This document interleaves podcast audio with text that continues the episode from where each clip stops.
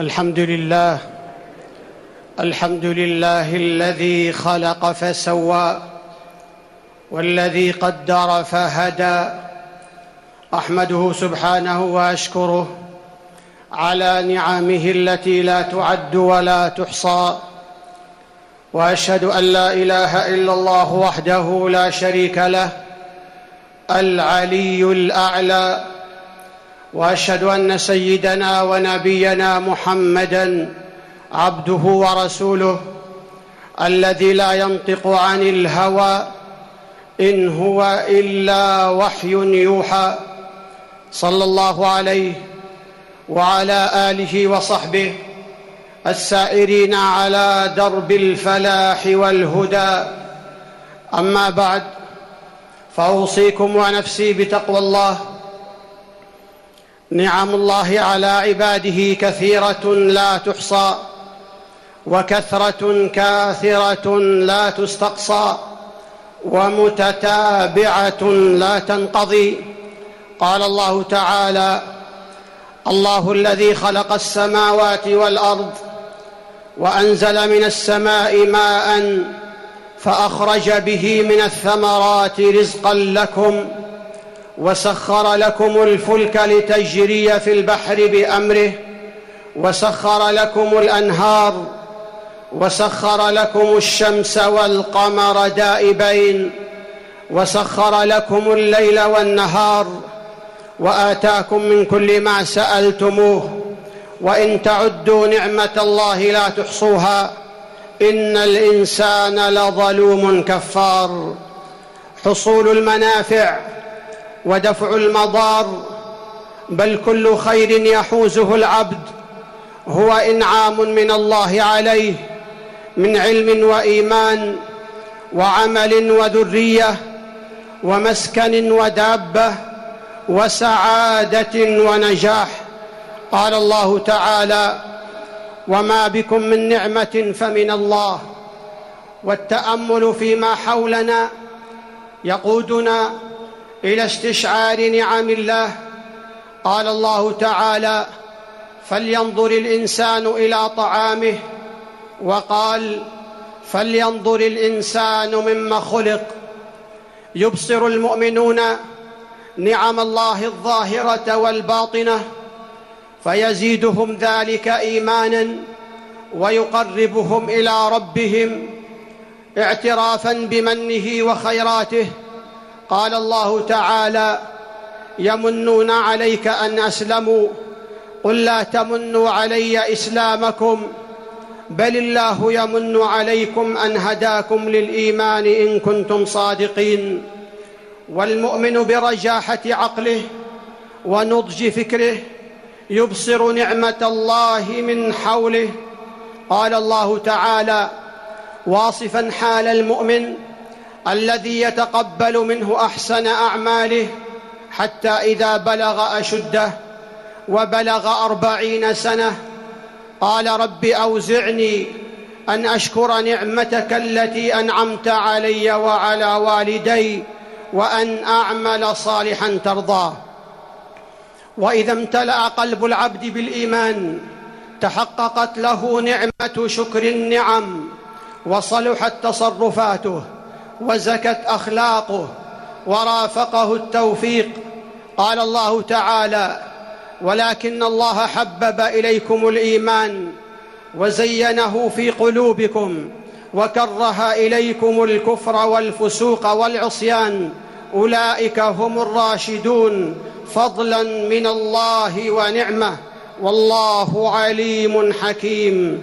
من مقتضيات تذكر نعم الله الاعتراف بها ونسبتها للمتفضل جل جلاله. ومن يرصد النعم لا يفتأ يذكر واهبها وهو الله تعالى المنعم بكل النعم التي نتقلب فيها. الاعتراف بنعم الله مفتاح كل خير ويجعل لسان المسلم يلهج على مدار يومه وليلته بالحمد الحمد لله رب العالمين. وإذا أقر المسلم بنعم الله تعالى واعترف بفضائل ربه التي تحيطه استعمل هذه النعم في تحقيق مرضاة الله تعالى.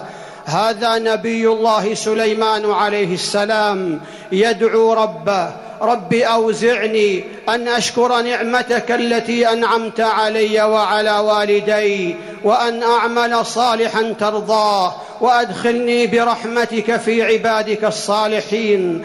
وهذا كليم الله موسى عليه السلام يعاهد ربه قال رب بما أنعمت علي فلن أكون ظهيرا للمجرمين وإذا أقر المسلم بنعم الله أظهر هذه النعم شاكرا حامدا لا مفاخرا ولا متكبرا قال الله تعالى وأما بنعمة ربك فحدث أي حدث الناس بما أنعم الله عليك تعظيما للمنعم وفي الحديث إذا أنعم الله على عبد أحب أن يرى أثر نعمته عليه وإن تواتر النعم وترادفها في حياة العبد لهو بشارة خير لصاحبها.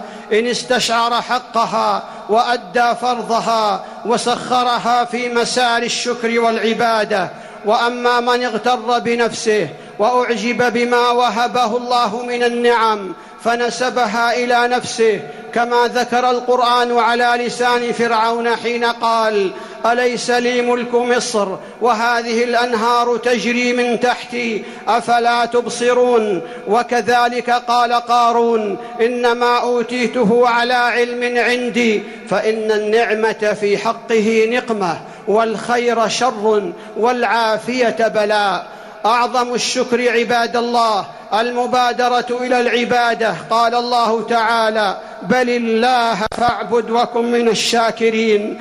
ولن يحيط عبد أداء حق شكر النعم مهما اجتهد وحسبه السعي إلى بلوغ مرضاة الله وله أن يشكر شكرا عاما وشكرا خاصا فكلما تجددت نعمة جدد لها شكرا. وفي الحديث قال النبي صلى الله عليه وسلم من قال إذا أصبح اللهم ما أصبح بي من نعمة أو بأحد من خلقك فمنك وحدك لا شريك لك فلك الحمد ولك الشكر فقد أدى شكر ذلك اليوم. ومن قال إذا أمسى اللهم ما أمسى بي من نعمة أو بأحد من خلقك. فمنك وحدك لا شريك لك فلك الحمد ولك الشكر فقد أدى شكر تلك الليلة. يهرع المسلم إلى باب الدعاء يسأل ربه أن يلهمه الشكر ليجبر قصوره وتقصيره في باب النعم. وفي الحديث واجعلنا شاكرين لنعمك مثنين بها عليك قابلين لها وأتمها علينا. وأما من عميت بصيرته عن إدراك نعم الله فقد وقع فريسة وسوسة الشيطان ومكره وقد حكى القرآن عنه ذلك ثم لآتينهم من بين أيديهم ومن خلفهم وعن أيمانهم وعن شمائلهم ولا تجد أكثرهم شاكرين. يغفل المسلم عن إدراك نعم الله بل ويزدريها حين ينظر إلى ما هو في أيدي الآخرين من النعم. قال رسول الله صلى الله عليه وسلم انظروا إلى من هو أسفل منكم ولا تنظروا إلى من هو فوقكم فهو أجدر الا تزدروا نعمة الله. وإن من سوء الأدب مع الله الانغماس في النعيم ونسيان المنعم والاستغراق في الفرح ونسيان كاشف الكرب والهم. قال الله تعالى كذلك يتم نعمته عليكم لعلكم تسلمون.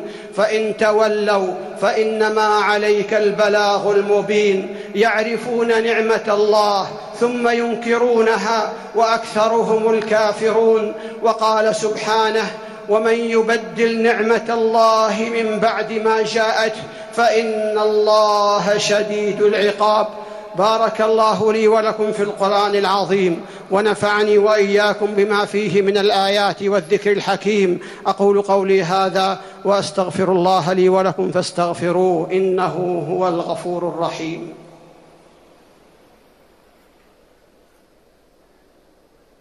الحمد لله جل في علاه أحمده سبحانه وأشكره على ما أنعم به علينا وأسداه وأشهد أن لا إله إلا الله الخالق الرازق الإله وأشهد أن سيدنا ونبينا محمدا عبده ورسوله ومجتباه صلى الله عليه وعلى آله وصحبه ومن والاه.